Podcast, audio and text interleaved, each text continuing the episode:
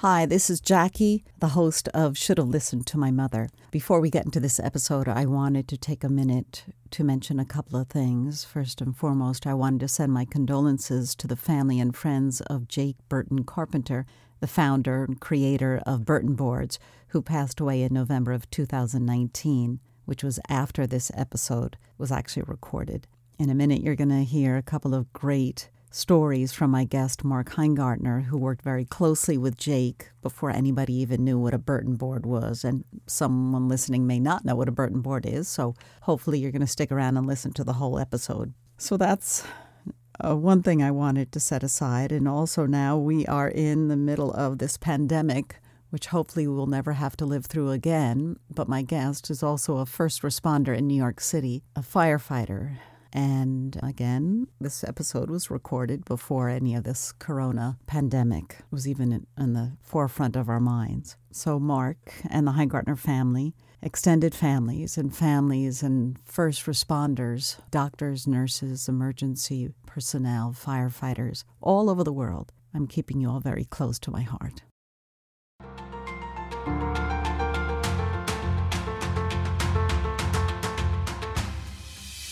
Jackie Tantillo with you and another edition of Should Have Listened to My Mother. A couple of words to describe today's guest, other than a real sweetheart, would be a risk taker, thrill seeker, selfless, brave, compassionate, generous, loving, and that's just to name a few. I've known my guest since I was about four or five years old. He's a little bit younger than myself. Um, he was still in diapers at the time, from what I remember. But all of his siblings and my siblings, we all grew up together on the same block in Garden City, New York. Uh, my guest is the youngest of six, and I'm the youngest of seven kids. And here we are today, where our age difference is no longer significant, but perhaps the role that our mom played in our lives is. Hello, Mark Heingartner, and welcome to Should Have Listened to My Mother. Jackie, thanks for having me. As I just mentioned, I've known Mark a very, very long time. I don't know if I've ever known anyone who has done fascinating things that you have in your lifetime, and it's pretty remarkable. So, what we're going to do is we'll talk a little bit about who you are and the adventures you've had in your life and your experiences, and then we'll get into how your mom shaped you and who you are today. And is it because of your mom or in spite of your mom or both? So, how about if we start with uh, your mom's name? Mary Patricia Murphy. And what did you guys have a nickname for her? Um, only only later in life, um, when when grandchildren were born, we called her Pats. And your dad is Walter. Yes, not Walter. It, right? we we called him Big Wally. As I mentioned, I think we were maybe six houses apart from one another growing up, and we were basically at your house, the Heingartner's house, or, or at our house. So I have these vivid memories from childhood of spending quite a bit of time in your parents' beautiful home. Let's start with a little bit about what you've been doing over the last couple of years. Well, you're a great dad, great younger brother, you're a snowboarder, a surfer, a lifeguard, and a New York City firefighter. And that's just to start things off. So that's pretty incredible. How about if we start with um, talking a little bit about the Burton snowboards? Sure, sounds good. You were the first generation of professional snowboarding reps for Jake Burton. Uh, yeah, that, that's right. I started um, snowboarding in uh, the late '70s when really the sport just began, and um, I met uh, Jake Burton Carpenter um, through some mutual friends of ours. Um, you know, when I was around 15, and uh, and picked up a board, and uh, one thing led to another, and started working in his factory and helping him uh, make boards, and then uh, started going to uh, the early day contests, like the first one or two, and had some success there. Then he picked me up um, and sponsored me as a as a as a competitor and a rider, and then I went on a kind of a young professional career in the industry, like first generation, um, for around eight or nine years from there. And you were in Japan. You were boarding all over the world. Yeah, that was that was the coolest part of it. Um, I left school. I went to one year of college, and I left school. I often say to people, I went to um, I left school to go to the Burton University because uh, I um, got to see the world you know, for sure. Um, besides the United States, I you know I traveled out to the Rockies and um, the Sierra Nevada area out in California and and uh, Oregon, and um, I got to I go to Japan on a couple different occasions snowboard over there and all over Europe, um, Italy, Austria, Germany, uh, Sweden, Norway, um, France, uh, all the Alps, and uh, yeah, for several years I traveled around and competed and trained and uh, and um, just represented Burton at different uh, for you know diff- their different sponsors and and uh, ski resorts and whatnot. And now it's it's just so obvious what a huge success Burton and, and snowboarding in general is, but in the beginning, you guys were struggling. None of the mountains would let you on to board, right? Correct. That was um, um, when Jake and I, you know, first started uh, working together, so to speak. He started the company, and he took me on as, as you know, as first an employee, helping him make the product, and then secondly, sponsoring me to um, ride the product and go to contests. And then that became part of my job too. And I was one of the early guys who would we would make a plan on. I'd make phone calls to different resorts throughout the country, and um, and basically introduce myself and and say there's this, this new upcoming sport, and I'd like to introduce it to the mountain. And could I come and uh, do a demonstration uh, with you there? And sometimes, and quite often, it'll be with me and several team riders, or Jake himself and me and a couple of guys and uh, we would just go up and show them how we could get on and off the lifts and make turns and control the boards. Um, but yeah, I mean, in, in the '80s too, when we really started doing this, introducing to ski resorts, because initially it was a backhill sport. Initially, we were going, you know, hiking up hills and mountains, and um, you know, down the the New York area, people would be going to golf courses, and it was kind of like a, you know, beside the sled type of uh, sport. But then um, there was a lot of us who, who wanted to, you know, progress into going to ski resorts and getting on chairlifts. Mm-hmm. Um, kind of the, the, the ski influence of it. Um, and uh, we kind of took that on and and we uh, introduced it that way and, and demonstrate at different resorts. And you know, one place after another would would start letting it happen. The thing was, back in the '80s, if you can kind of remember, if people remember, um, the ski industry was going through a change, and a lot of it was because of liability. This was a real challenge um, to get new things involved because they were pretty conservative and they really didn't want to be interested in other things that potentially could create problems for them. So um, it was it was a struggle with with certain resorts, but slowly but surely they realized that um, the sport was progressing and it was going to be uh, a benefit for for resorts to have snowboarders because it's going to add to the numbers of people who's going to buy lift tickets. Is that in hindsight, right? Yeah, for sure. Looking back, you guys used to sneak up at night and, and ride the boards down the mountain too, I think you told me. So it's just so, and, and taking that risk, it's really important in life. You guys didn't really know. I mean, you hoped and dreamed, but I know it wasn't easy. You know, I was I was a teenager and then in my young twenties and uh, early twenties, and it was um, you know, it was it was just fun. But for you know, for Jake, he took it on. Um, Jake Burton, he took it on. Um, you know, as as a career from the get go, and it's something he really wanted to to progress into. You know, the industry and the culture that's become really huge. Huge, huge, yeah, huge, huge. For sure. So, I just want to give a shout out to because you mentioned recently you were interviewed for Brian Knight's book called Snowboarding in Southern Vermont, and you said he he got it he got it right. So that's always interesting. If you want to hear more about Mark Heingartner and the the beginnings of snowboarding, check out Brian Knight's new book. Are you still a lifeguard? Um, no, I I, I um, stopped lifeguarding um, quite a few years ago. I guess it was about 15 years ago. But with that being said, that was uh, that was really kind of my first career, so to speak. Even though it was seasonal, living here in um, the New York area in Long Island, because uh, I snowboarded for. Uh, I mean, I excuse me, I um, I lifeguarded for for 25 years, um, which I've never known at the time when I started when I was 15, but developed into uh, part of my pension um, when I retire in a few years down the road. Oh, that is so amazing. Were you always at the ocean? Or did you lifeguard in pools and things first? No, it was it was it was always at the ocean uh, for the most part. My first job was at a um, a beach club down in Atlantic Beach, Mhm. um, and initially I got my certification for the for the pool, which you can get at um, at the age 15. You can't get ocean certification until you turn 16.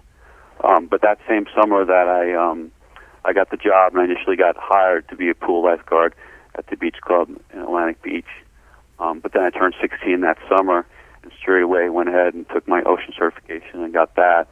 And then they um, they started parlaying me into uh, um, the ocean um, shifts and working at the beach. So Did 25 you, years of working at the beach. oh my gosh. Did you save a lot of people? Um, yeah, quite a few through the years for sure. Um, not so much at the, the beach club down in Atlantic Beach because you know most of the people you were watching there um, were, were you know um, knowledgeable swimmers. Mhm. Um, but then I moved on to work for the Nassau County at Nassau Beach, and I worked there for 10 or 12 years. And um, so that was a public facility where you're getting more not so, you know, people who have the education awareness of the ocean and swimming. So definitely made some rescues through the years there. But then 1990, I uh, I moved on to working um, for the state at Jones Beach State Park, and there's where through the years you end up tallying a lot of rescues. Um, because buses come from various places where you're you're getting patrons um, who aren't as as aware of the ocean and aren't as strong swimmers. So you definitely get your rescues there through the years. So I definitely made a lot of rescues throughout my career. And you've participated in the Swim Across America, the 5K. Yeah, I've been Fundraiser doing for that. cancer. That's that's that's an amazing um, organization, amazing event. I, I've been doing that for the past four years.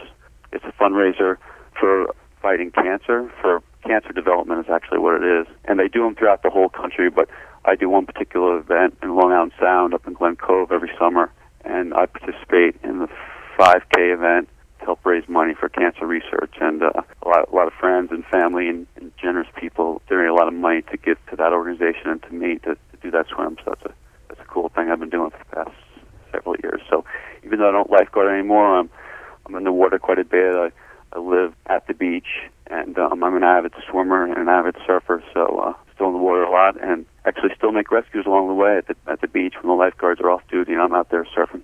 Oh my gosh, really? You rescue people every minute, every minute. it, it turns out to, yeah. I mean, unfortunately, most of the, um, you know, when you hear about fatalities in in the Long Island area and probably most places when, you know, people drown, it's more often than not when the lifeguards aren't aren't on duty.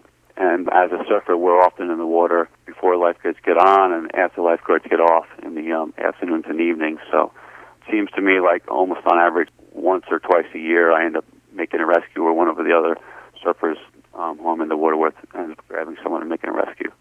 Because, uh, you know, once lifeguard, always lifeguard. You, you always have your eyes on the water and what's going on and who's around you and just looking out for each other. That is amazing. And well, that leads us to your next career or another one of your careers. Um, you're a, a New York City firefighter. You just had your 20th anniversary recently. Congratulations. No, thank you. Did you have any idea when you were a little kid that you, you'd be wanting to save people's lives and kind of changing the world?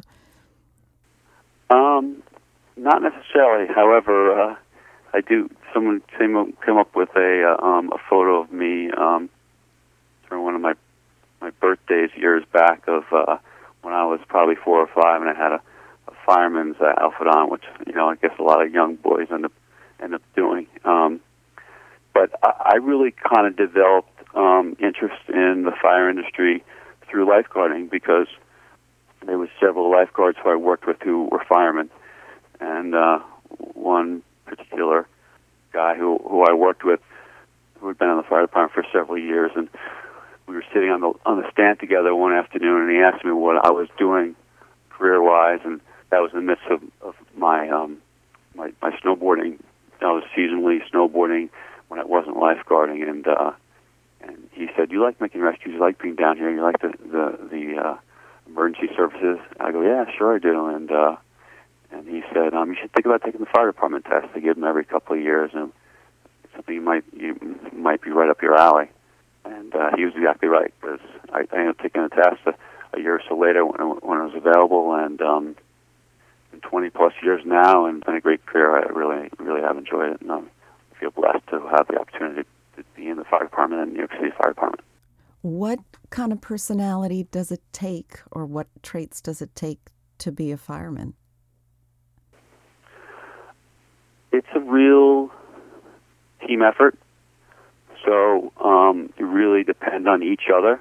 When when people when when uh, civilians are looking at a fire scenario, there's a lot of us who respond, but everyone's got uh, a job to do.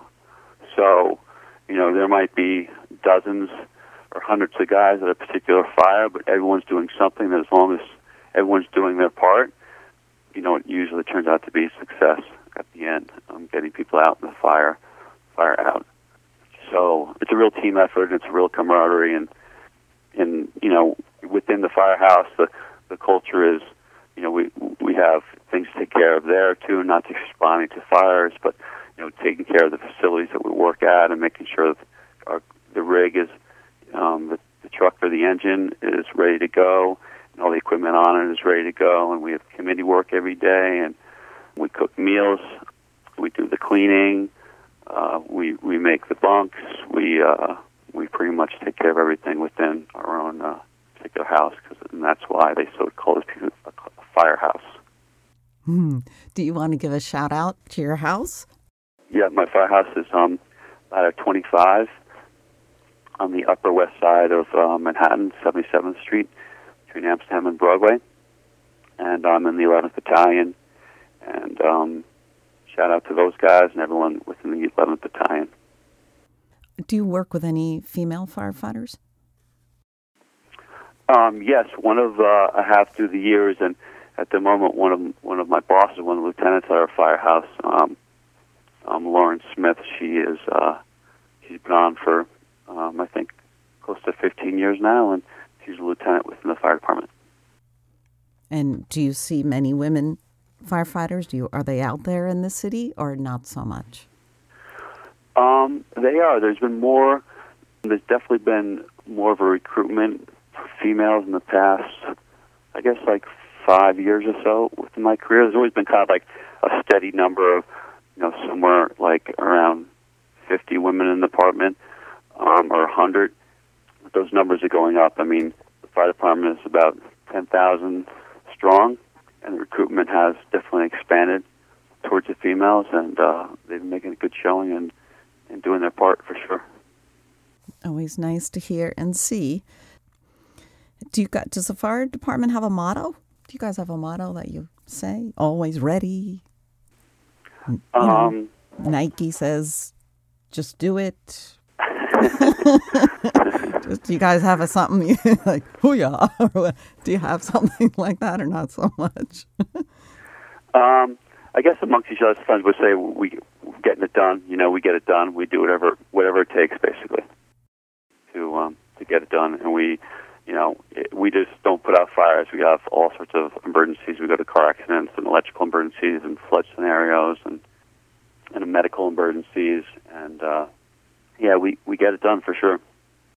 You sure do. Oh my gosh. I I think about you guys all the time. I mean, in, in New York City, the sirens are going 24 7. So um, I admire and respect what you do and, and all of your friends do. And we've had friends that have, are, are firefighters as well. And you also were at 9 11, you're at ground zero. I'm sure that has changed your life for many, many reasons. Yeah, absolutely. Um, tough time during the department, but uh, um, you know we're still going through it. Unfortunately, people are still dying um, of of 9/11 illnesses. Um, whatever it's 19, uh, 18 years later. Mm-hmm. Um, so the effects are still there, but um, the fire department is.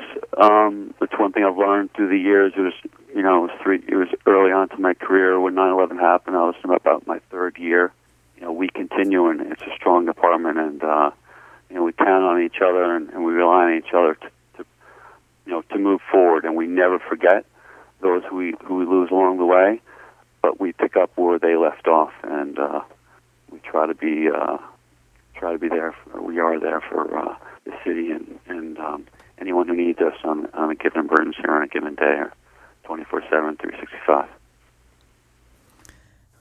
I remember talking to Beth, one of your sisters, and because um, I knew you were down there, and we were. The conversation was based on if you had the right respirators, because I know a lot of you guys were down there, regardless of taking care of yourselves, because you just wanted to be there to try and find your friends. So, definitely has left a lasting impression, not just for you guys, but for everybody, really. We admire and respect everything that you do. It's thank you, thank hard, you. Very, that. very hard. So here we are now. We're going to transition because it's so important. All of this has has affected your life, your journey, your path. But one woman I really want to talk about, who I know had a huge impact on your life, was your mom. Your mom, Pats. She was yep. she was just great. Did she have a nickname for you? Did she um, call you something something cutie pie? she, had, I think she had a lot of pet names for me for sure through the years. Um, she called me Marky. Um, she called me MC. My middle name is Christopher. Um, she called she called me Sweets a lot. She referred to all of her children as Sweets. Did she have? Were you her favorite? no, a mom can't have a favorite. oh, a friend of mine, a friend of mine, a friend of mine told me years ago. He goes, "It's it's okay to have a favorite child as long as it keeps on revolving to one to the other along the way." Right. yep. But as you as you know, I like you were in your in your family. I was I was the baby, so yeah. Um, we got away with murder.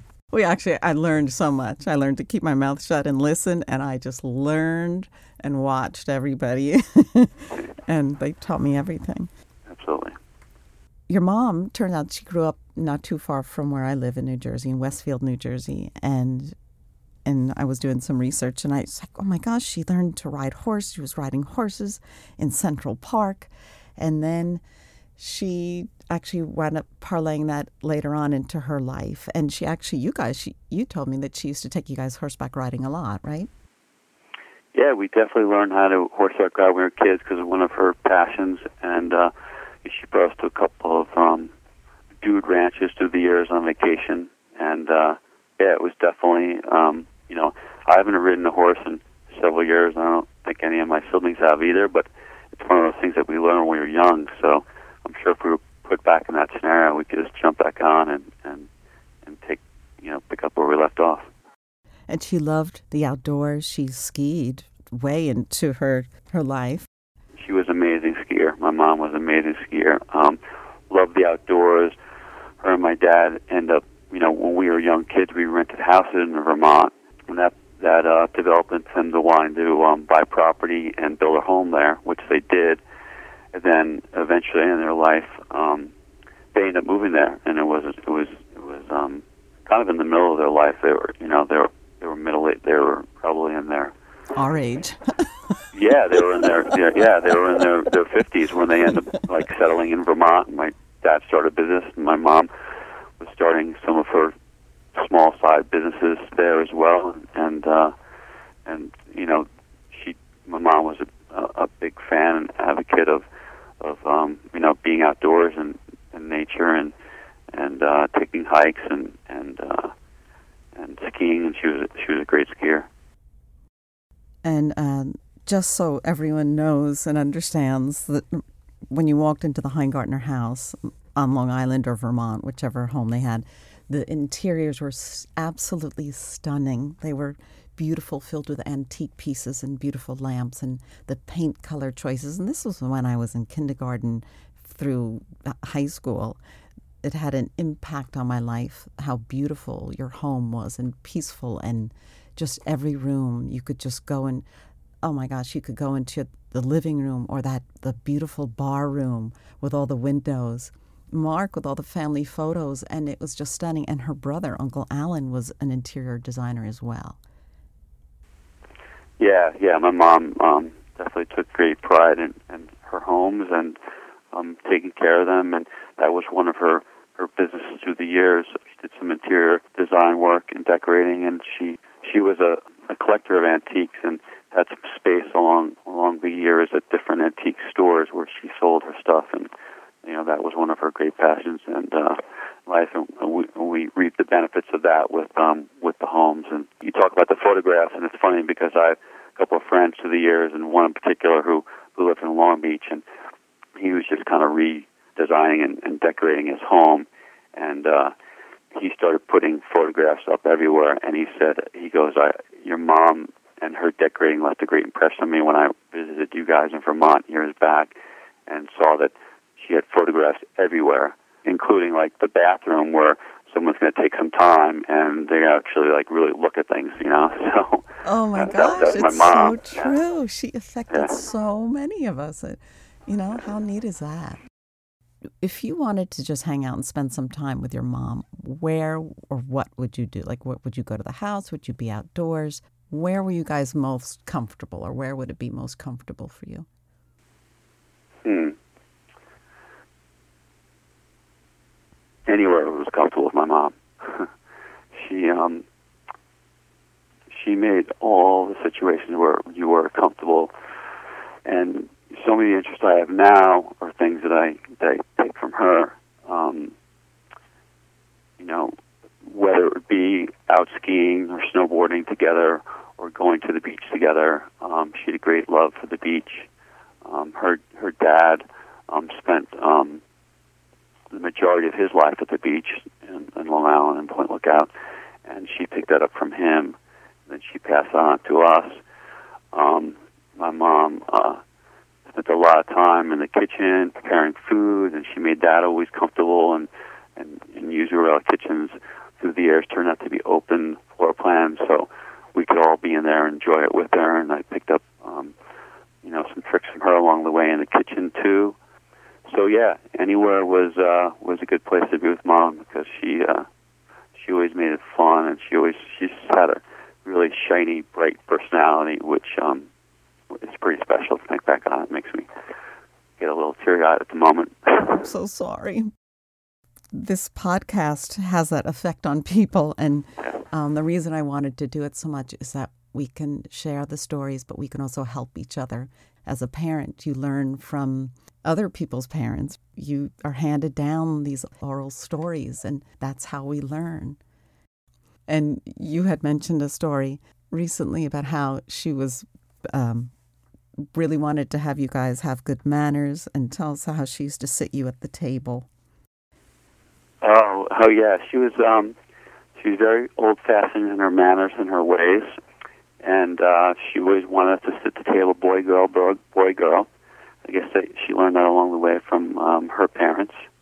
Yeah, table manners were huge with my mom and you know, not in an annoying way. They there was a lasting effect that she was she was very kind and very, you know, saying, you know, no elbows on the table and you know, put your napkin in your lap, Mark, and and uh, no no hats inside, and you know, she taught me things always along the ways of always to hold the door open for a woman when she's coming into a house or a home or a door, and just to be kind to all.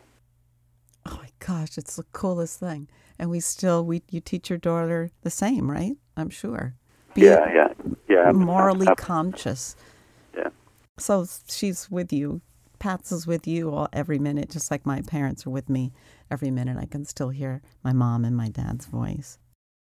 Was your mom an activist? Um, my mom was very charitable.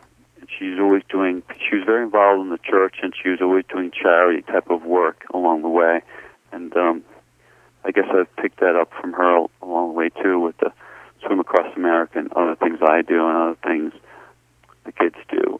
And then she also worked. Um, you reminded me of this, like later in life when you were talking to one of my sisters that she was working with some of some handicapped kids with horses in Vermont through the years. Yeah, yeah, yeah. She was training young handicapped children to ride horses. How cool is that? Yeah, very cool. Did your mom have idols or anyone who inspired her, whether it was a musician or an artist? Well, her and my dad were definitely big fans of Frank Sinatra, and they mm-hmm. went to several of his concerts through the years. But also, one of my fondest memories of my mom was whenever we were in a setting like, you know, at a wedding or some sort of dance scenario, my my mother always loved to get on the dance floor and dance. And uh, it was when you saw her dance, it was just, you know, and you did through the years. I'm sure at one time or another, it was just pure joy. She just like had a grin from ear to ear and just enjoyed moving to the music. It's really amazing. I mean, I think my par- my parents were a generation ahead of your parents, but still, the Frank Sinatra, forget it. My boys today, they they love Frank Sinatra. yeah. We lived by Frank Sinatra. It was just so such a wonderful era. The music was and just fantastic. What gift or gifts did your mom give you? My mom was always very patient. So I've always tried to carry that on in life, having patience. Um, patience with children, patience with people.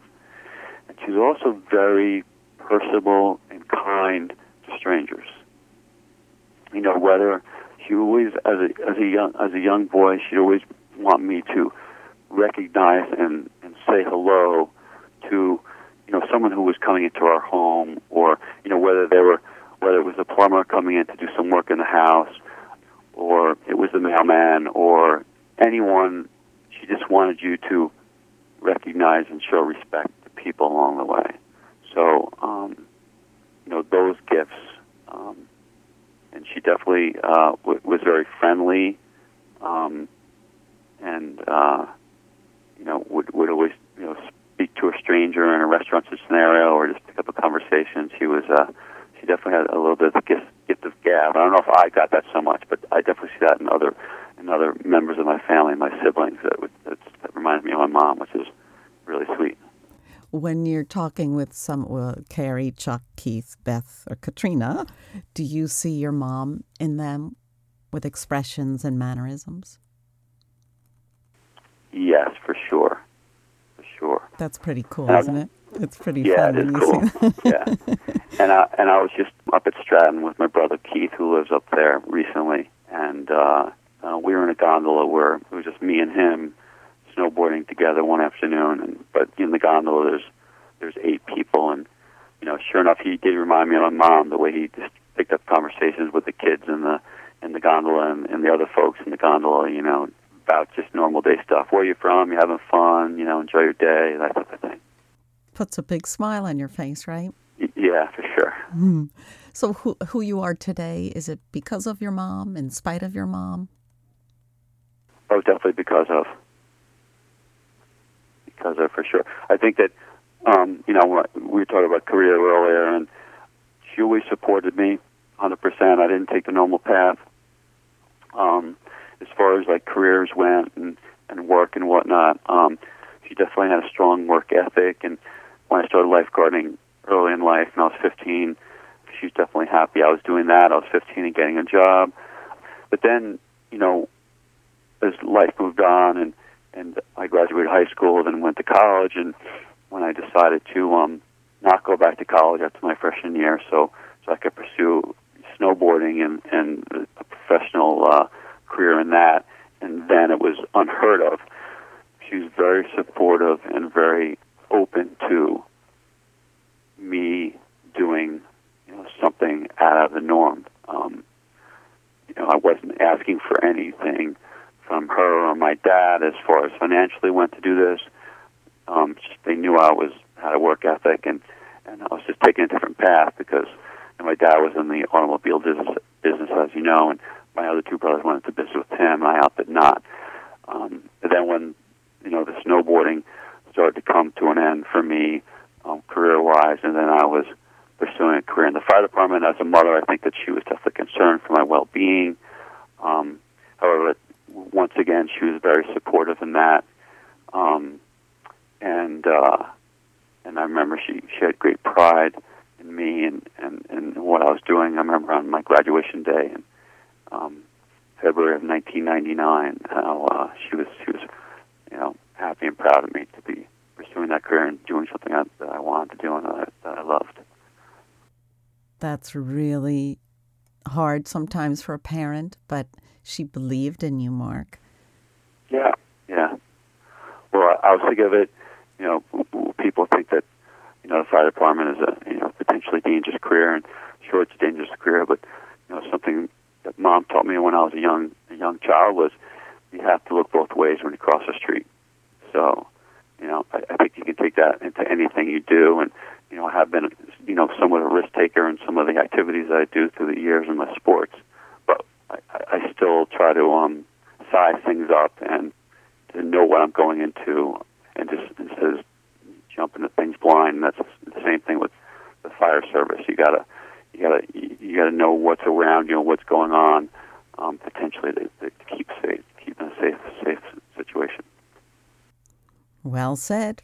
Can't say it any better than that. Pats. She was wonderful. Mark Heingartner has been my guest today on Should Have Listened to My Mother on the OG Podcast Network. I'm Jackie Tantillo. Mark, I I think of you all the time and I shout out to the guys on 77th Street in New York and um, and be safe because I know that you work really really hard to keep everybody else safe. We will uh, we'll be in touch soon. Maybe you can come back and join us again. Thank you, Jackie. It's been my pleasure, and it's always nice talking to you.